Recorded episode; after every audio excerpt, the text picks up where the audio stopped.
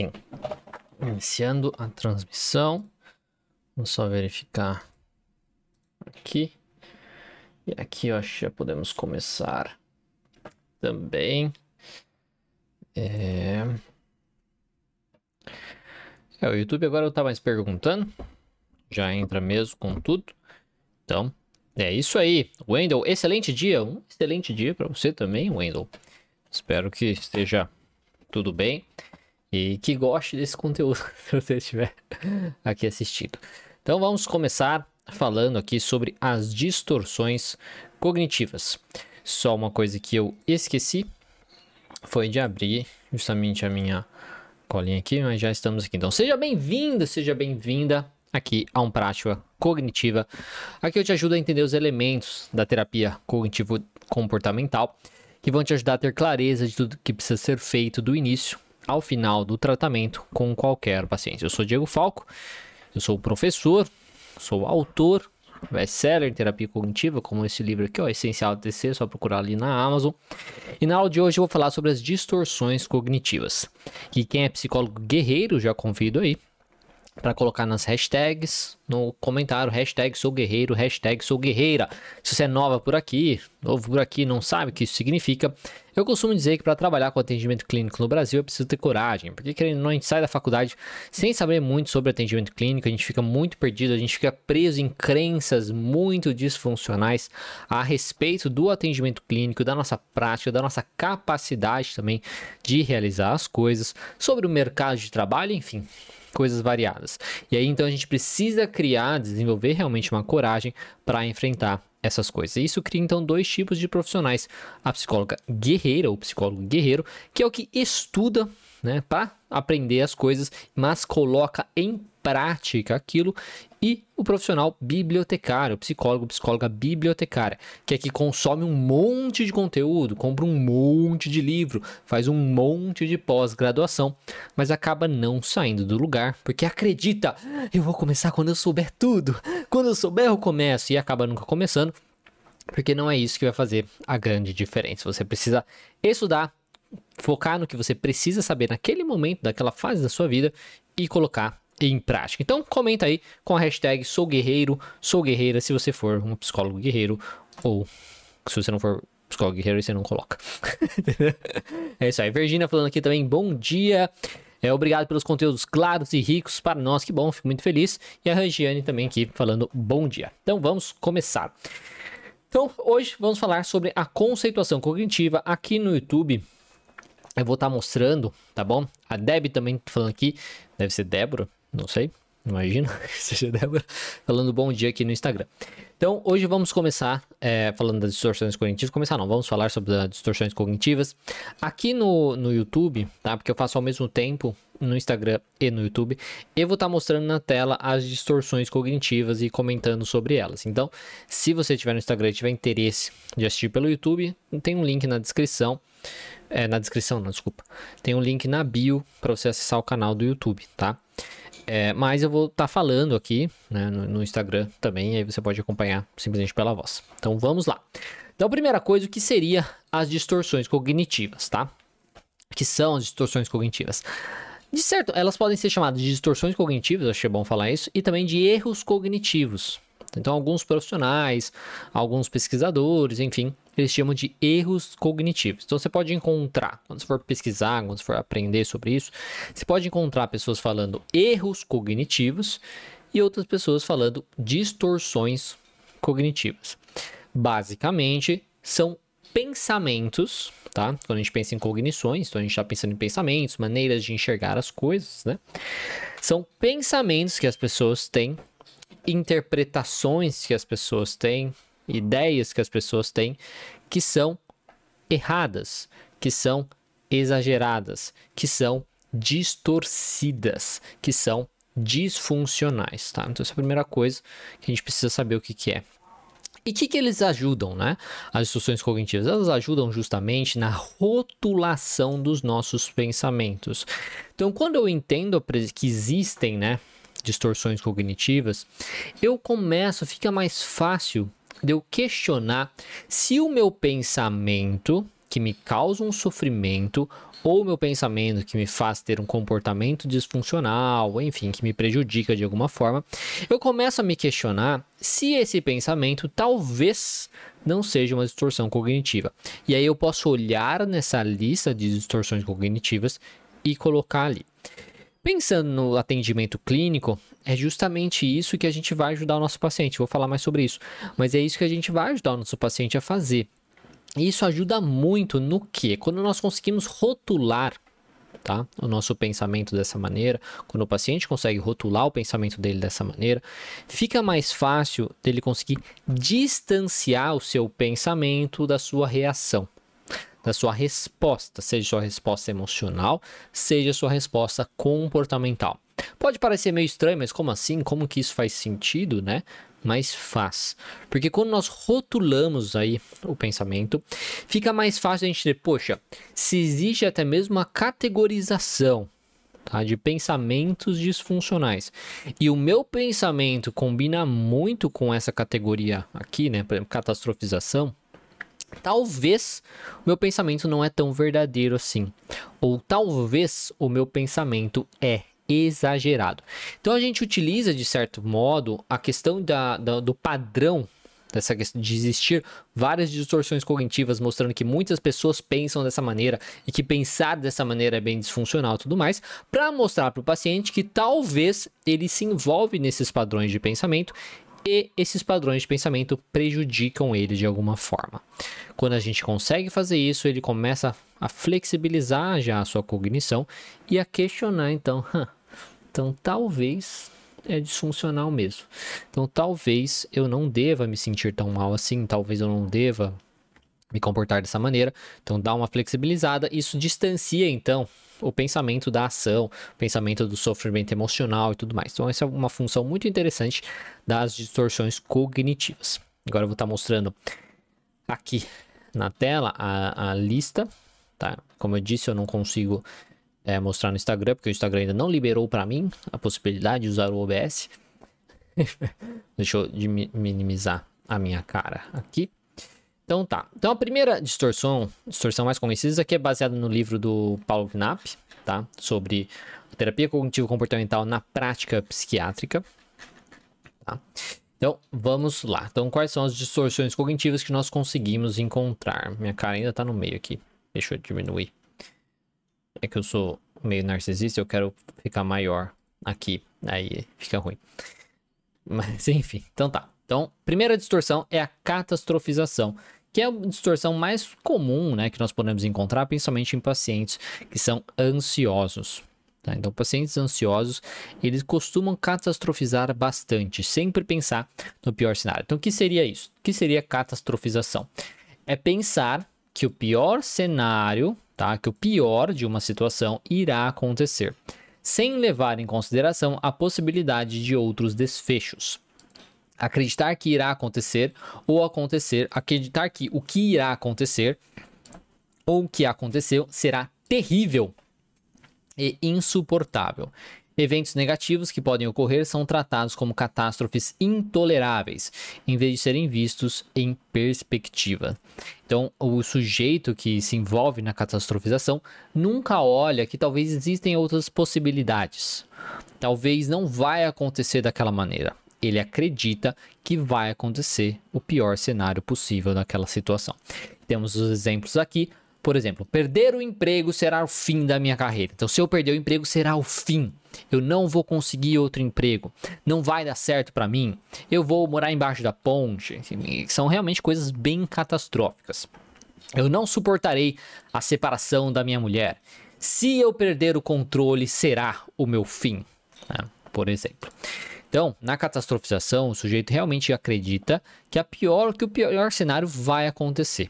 Então, por exemplo, ah, se eu for mal na prova, isso significa que eu vou repetir de ano. Se eu for rejeitado, eu não vou conseguir superar isso. Quando a gente pensa num, num paciente que tem ansiedade, por que, que a catastrofização é tão comum?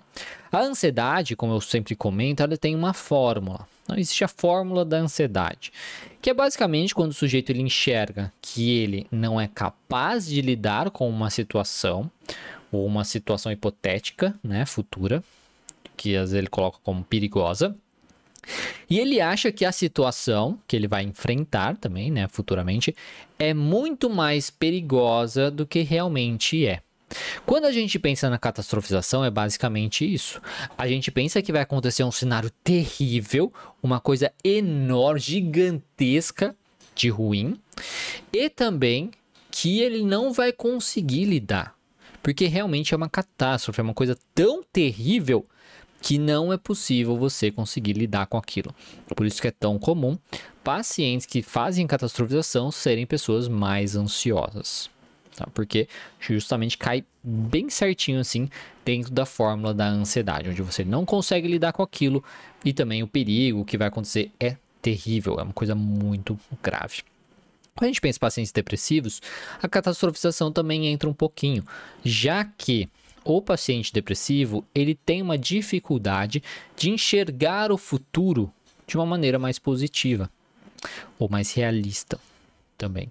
Ele enxerga o futuro como uma coisa obscura. Ele não consegue perceber a possibilidade das coisas irem melhor, das coisas melhorarem, de certo modo. Então ele catastrofiza bastante também as coisas. Por exemplo, eu não vou, nada vai melhorar. As coisas não vão dar certo e coisas assim tá? Mas aí isso até entra um pouquinho mais em outra distorção que eu vou falar também. Depois nós temos o raciocínio emocional ou a emocionalização, que é presumir que sentimentos são fatos. Esse daqui é complicado. Sinto, logo existo, seria a ideia aqui. Pensar que algo é verdadeiro porque tem um sentimento, na verdade, um pensamento, muito forte a respeito. Deixar os sentimentos guiarem a interpretação da realidade. Presumir que as reações emocionais necessariamente refletem a situação verdadeira. Exemplo: eu sinto que minha mulher não gosta de mim. Eu sinto que os meus colegas estão rindo nas minhas costas. Sinto que estou tendo um infarto, então deve ser verdadeiro. Sinto-me despreparado, portanto a situação deve ser desesperadora. Então nesse daqui né? No raciocínio emocional, nós vemos né, realmente a pessoa que tem uma emoção muito forte a respeito daquilo, né? E aí ela tem um pensamento sobre aquilo, e ela acredita, já que ela está se sentindo muito mal relacionada a isso, então aquilo é verdadeiro. Então, por exemplo, a pessoa sente muita ansiedade para fazer uma apresentação na faculdade, e aí ela, nossa, eu não vou dar conta por conta que a minha ansiedade está me mostrando que eu vou, não vou dar conta. Eu sinto que as coisas não vão dar certo. Eu sinto que fulano está bravo comigo. Só que na realidade é um pensamento que a pessoa tem. De que, pô, fulano está bravo comigo, eu fiz alguma coisa para ele e coisas nesse sentido. Então a emocionalização é muito complicada porque a pessoa deduz algumas coisas, assim como a, a, leitura mental que eu vou falar também daqui a pouco, ela impede muitas vezes, quando a gente fala de relacionamentos, impede que a pessoa desenvolva uma conversa. Ela desenvolva aí uma, um diálogo, tem um diálogo e coisas assim. Isso afeta bastante a questão de relacionamentos, por exemplo. A emocionalização tem uma questão é, que a gente tem que tomar um pouco de cuidado, porque pode misturar um pouquinho com fé que a pessoa tem. Porque, querendo ou não, existem muitas pessoas que têm mais fé e tudo mais, que às vezes têm essas questões, né? Tipo, ah, eu sinto, é meu dever, é, eu senti, eu recebi um sinal, enfim. E aí fica às vezes um pouquinho difícil da gente conseguir contestar isso com o paciente. Então, nós devemos contestar essa questão somente se for bem disfuncional tá? Então, por exemplo, se o paciente, nossa, eu sinto que é uma mensagem, então eu não devo fazer isso porque não sei o que lá. Só que a gente sabe que se ele não fizer isso, vai ser uma coisa negativa para ele. Por exemplo, aí a gente pode trabalhar com isso dentro da sua própria fé. No sentido, pô, mas é, Deus gostaria que você se prejudicasse dessa maneira, né? Enfim, alguma coisa nesse sentido para ver se a gente consegue mostrar para o paciente essas questões dentro da sua própria crença e tal. Então existem muitas coisas que a gente precisa sempre avaliar, que vai depender do contexto de cada paciente, tá bom? Por isso cada paciente é muito único. E aí o que é mais importante que é você realmente desenvolva é que você desenvolva um raciocínio clínico, uma capacidade de saber pensar e de ter o jogo de cintura e de trabalhar com todos os seus pacientes. O próximo muito comum também é a polarização, que é o pensamento tudo ou nada ou dicotômico que é ver a situação em duas categorias apenas, mutuamente exclusivas em vez de um contínuo. Perceber eventos ou pessoas em termos absolutos. Exemplo: deu tudo errado na festa. Devo sempre tirar nota máxima ou serei um fracasso. Ou algo é perfeito ou não vale a pena. Todos me rejeitam. Tudo foi uma perda de tempo total. Então, aqui na, na polarização, nós vemos muito é justamente essa questão das pessoas que têm dificuldade de entender que as coisas são muito maiores do que simplesmente um evento. Tá? Então, assim, ah, eu fui mal em uma prova significa, nossa senhora, eu sou um péssimo aluno. Eu sou burro, eu sou incapaz, ou coisas nesse sentido. Então, o que nós precisamos fazer é mostrar para o paciente que as coisas não funcionam dessa maneira, que existem, né? Que existe na realidade é, outras coisas envolvidas nesse processo. Muitos pacientes que têm esse pensamento dicotômico, por exemplo, são pacientes com transtorno alimentar, onde quando é, eles é, saem, por exemplo, da sua dieta, de alguma forma, a dieta aqui, não necessariamente dieta para perder peso, mas a dieta para comer mais saudável e tal, né? Então, às vezes saem da sua dieta ou, sei lá, param de fazer atividade física. Então, assim, se eu não estou fazendo isso certo, então eu não devo fazer nada. Então, nossa, eu faltei na atividade física, então não tenho que comer direito. Ou, nossa, eu não comi direito, então não tenho que fazer a atividade física, sabe? Então é uma coisa onde se você não fez uma dessas coisas, nada vale a pena por exemplo. Então, isso é uma coisa interessante de você é, trabalhar com o seu paciente, porque o tudo ou nada impede a pessoa de fazer algumas coisas, porque ela justifica o seu não fazer, tá? O seu não fazer ou o seu sofrimento por conta de um fator e as coisas não funcionam assim. Isso afeta muitas vezes em relacionamentos também, onde as pessoas sempre acham que só existem duas opções nas coisas, né? Então, por exemplo, se a gente tem uma pessoa, volta nesse exemplo de dieta, mas agora no exemplo de dieta não no sentido de transtorno alimentar. Então, uma pessoa que quer fazer dieta, né? Uma pessoa que quer fazer dieta e está preocupada, então, com a sua aparência física, enfim, coisas nesse sentido, no seu relacionamento. É, é, pode acontecer do outro, do parceiro, nossa, mas você assim vai ter um transtorno alimentar? Ou, nossa, mas você assim, não sei o quê. Tipo, não existe somente, por exemplo, a pessoa que está obesa, né? Então está acima do peso de uma maneira disfuncional também, não saudável, e a pessoa que tem o transtorno alimentar. Que também tem a coisa relacionada ao peso, que também é bem disfuncional. Não existe só esses dois. Existe o meio termo né? No sentido onde a pessoa pode fazer uma dieta, pode fazer atividade física, se preocupar com o que come, sem ter uma, uma sem ser uma questão é, disfuncional nisso. Então, se as pessoas enxergam as coisas como tudo ou nada, ou é um ou é outro, isso dificulta também às vezes a comunicação que as pessoas podem ter em relacionamentos, quando às vezes a pessoa vai expressar um desejo dela, uma vontade dela, ou coisas nesse sentido.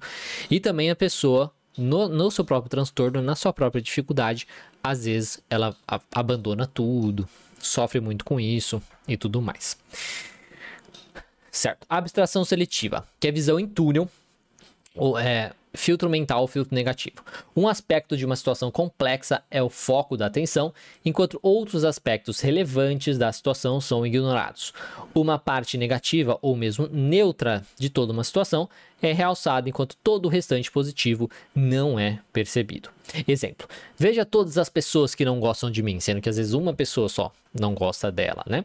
Ou falou mal dela, sei lá.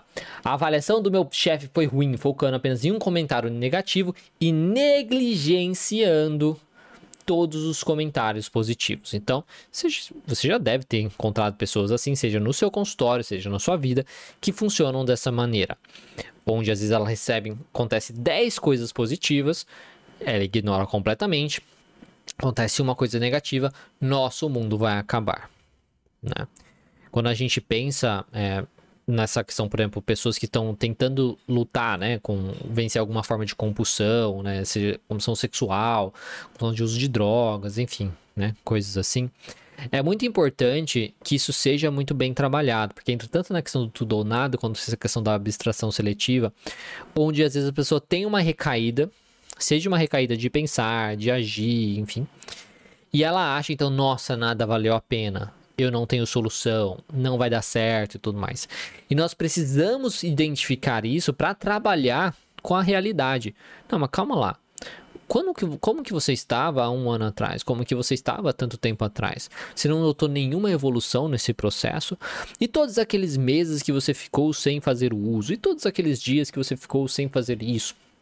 Enfim, qual foi a intensidade, também a diferença aí de intensidade né, do passado e para agora? Então, assim, nós precisamos trabalhar com essa questão para que não abandone tudo, porque o, o, risco dessa questão da polarização, né, da administração seletiva, é que a pessoa tome, tenha comportamentos bem disfuncionais, meio que de jogar tudo para o alto, porque ela exagera aquelas situações.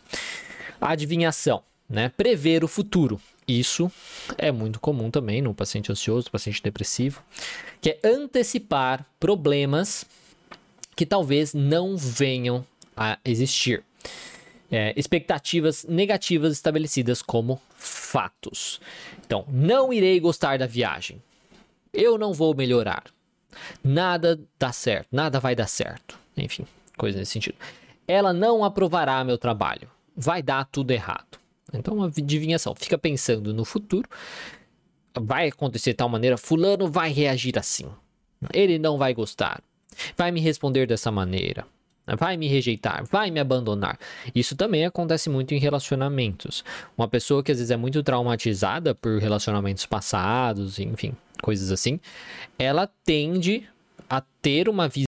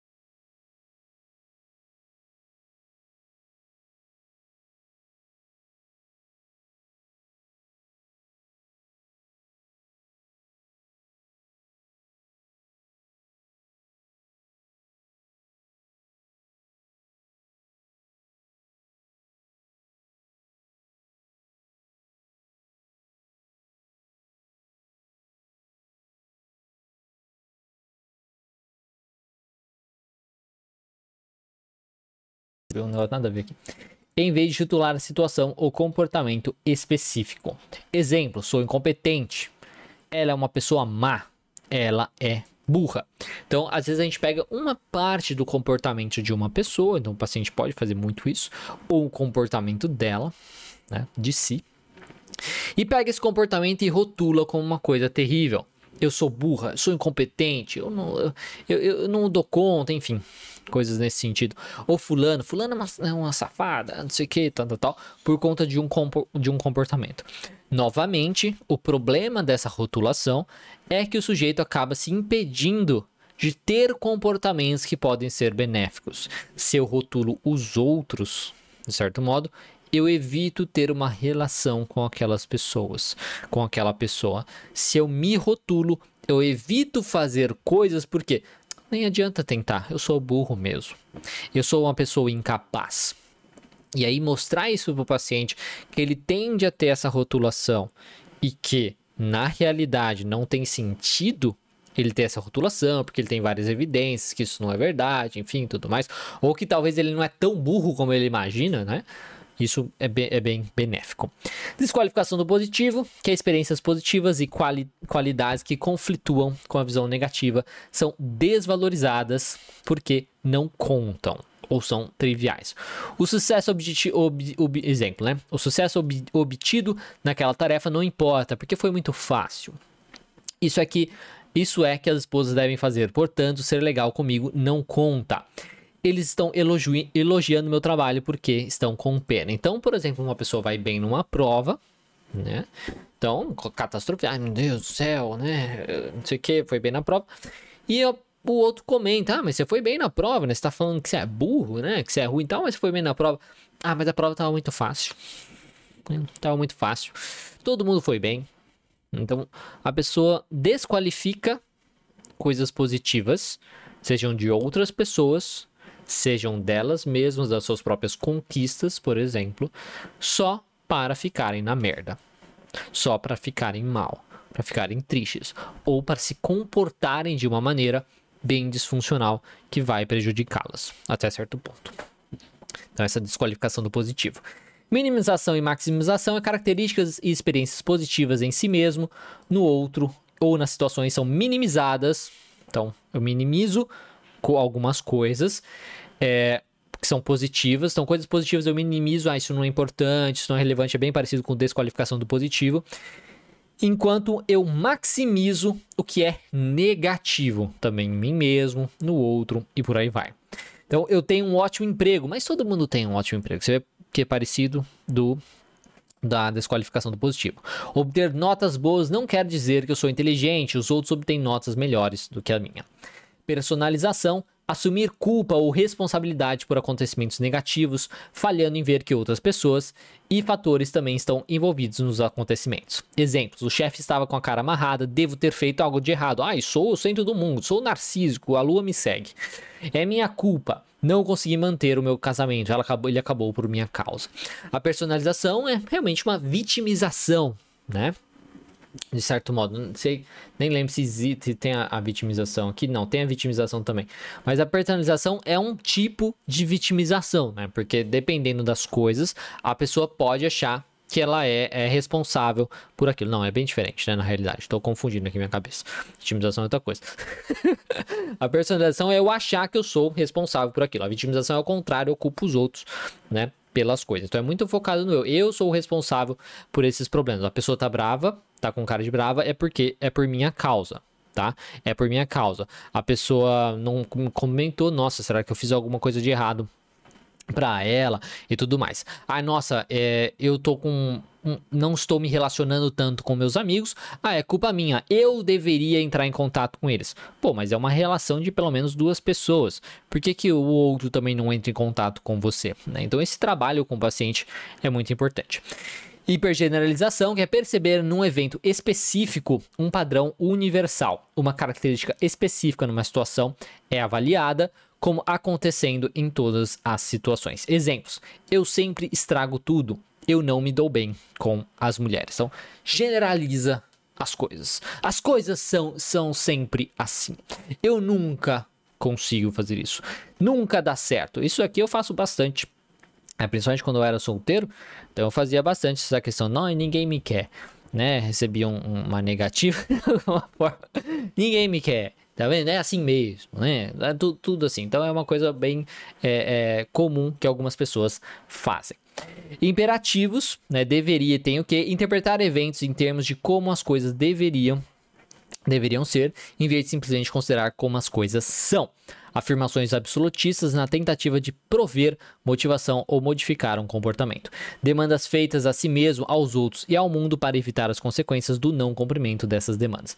Exemplos: eu tenho que ter controle sobre minhas coisas. Eu devo ser perfeito em tudo que eu faço. Eu não deveria ficar incomodado com a minha esposa. Aqui você vê, né, no imperativo, é muito comum, às vezes, aqueles filhos que foram criados, né, tem aquela coisa do, da rigidez muito alta, né? Onde não se pode fazer nada, né? Onde, tipo, eu devo ser dessa maneira. Então, é uma coisa muito rígida de regras de como o mundo deve funcionar. E quando o mundo não funciona dessa maneira, então eu fico muito incomodado. Normalmente, isso pode levar muito mais a uma emoção de raiva. Aí temos a vitimização, que eu tinha comentado, né? Que é considerar-se injustiçado ou não compreendido pelo mundo, né? Pelos outros. A fonte dos sentimentos negativos é algo ou alguém, havendo recusa ou dificuldade de se responsabilizar pelos próprios sentimentos ou comportamentos. Minha esposa não entende meus sentimentos. Às vezes você que não sabe expressar os seus sentimentos. Faço tudo pelos meus filhos e eles não agradecem, né?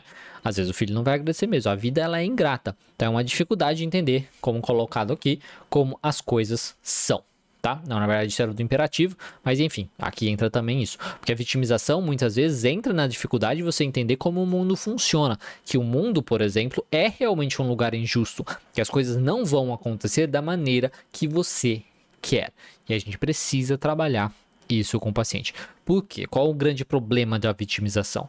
Ela é um tipo de distorção cognitiva que leva à inação. O paciente não faz nada. Ele fica ali com aquele sofrimento emocional. Ah, porque eu, porque eu, porque eu. Ah, né? O mundo está contra mim.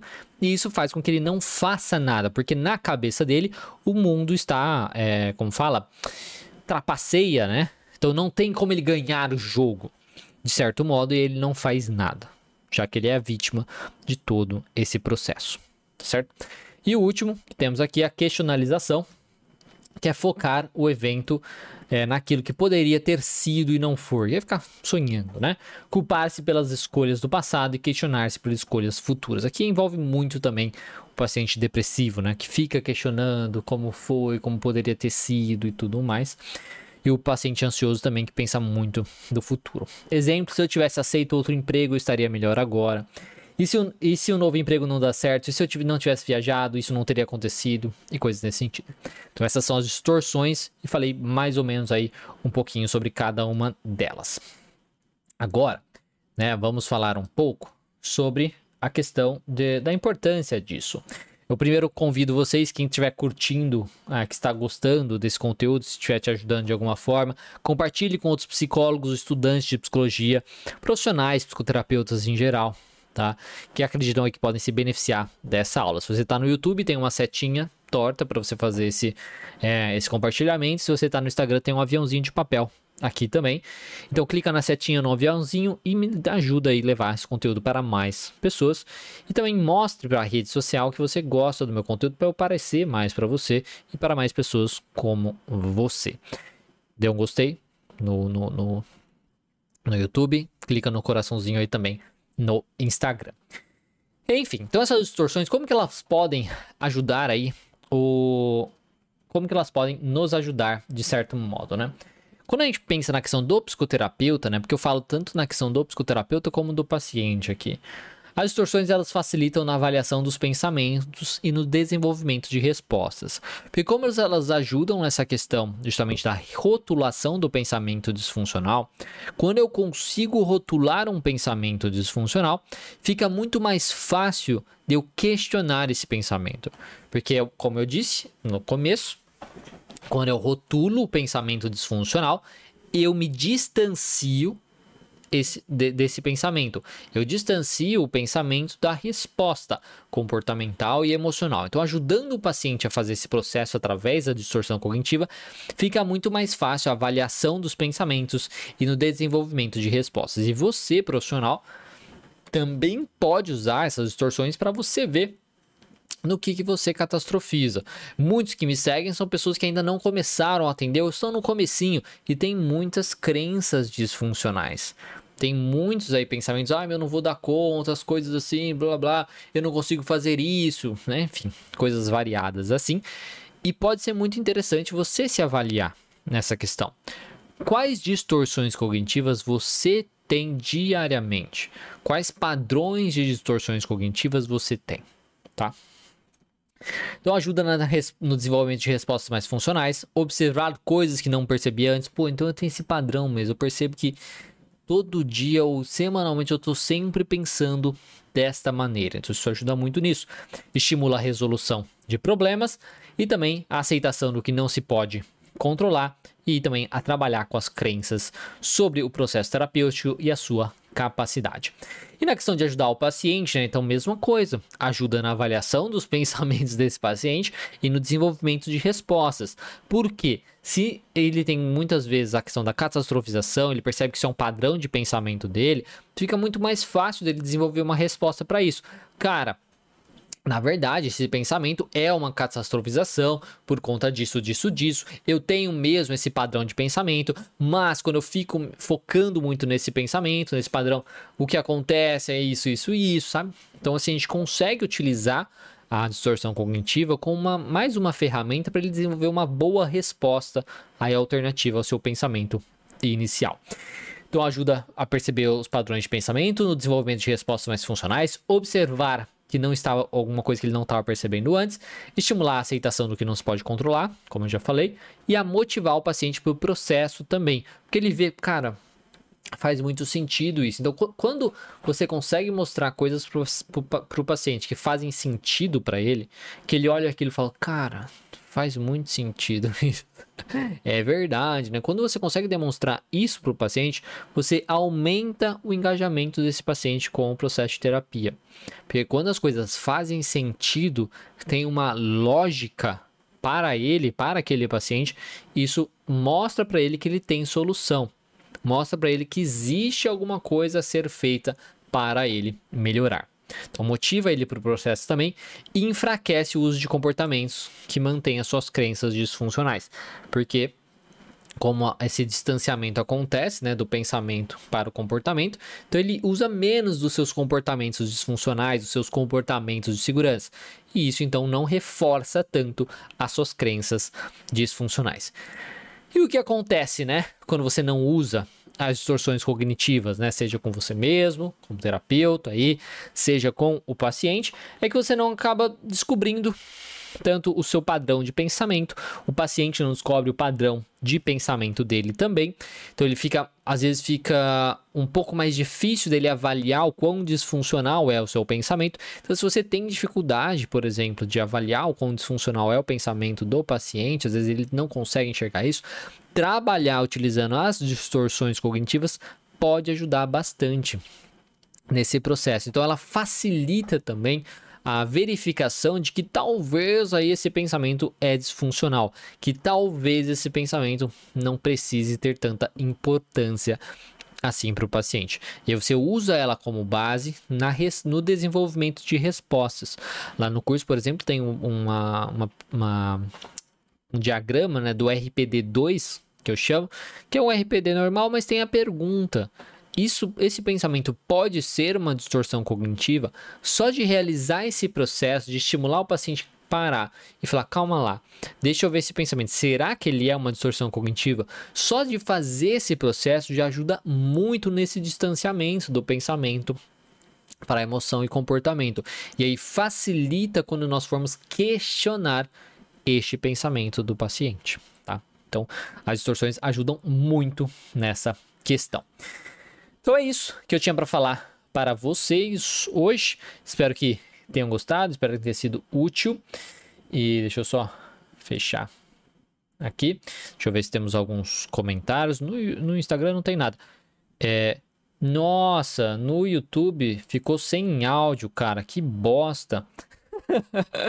e agora que eu estou vendo. Não, o povo tá falando que tá sem áudio. É, deixa eu ver aqui. É que aqui. É, ficou sem áudio mesmo.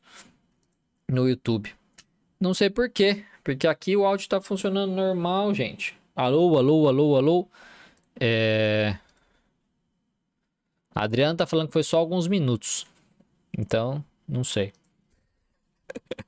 Porque foi tanta gente falando aqui, voltou, voltou, não tem som. Aí então tá bom. Então, enfim. Qualquer coisa depois vocês, vocês conferem lá no Instagram do Academia da TC Oficial. Que para ver das coisas. Aí você assiste os dois juntos assim para ver onde que, que eu tava falando. Qualquer coisa.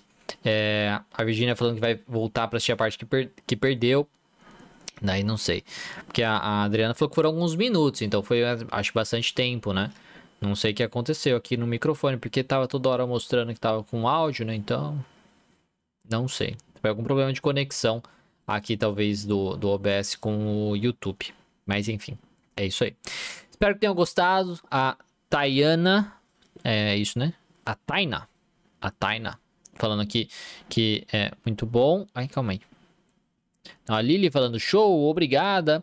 Bom, fico feliz que tenha gostado. A Taina falando também aqui. É, excelente, sua didática, sua didática facilita sua compreensão. Na compreensão, que bom, fico muito feliz. E a Deb também, a Débora, falando excelente aula, fico muito feliz. A Conceição falou que não foi todo o tempo que ficou sem áudio. Então é isso aí. A Amanda perguntando aqui: existe um momento ideal no processo terapêutico para trabalhar as distorções cognitivas? Não, não existe um momento ideal, assim, né? Assim, não existe uma regra, né? Vamos colocar assim.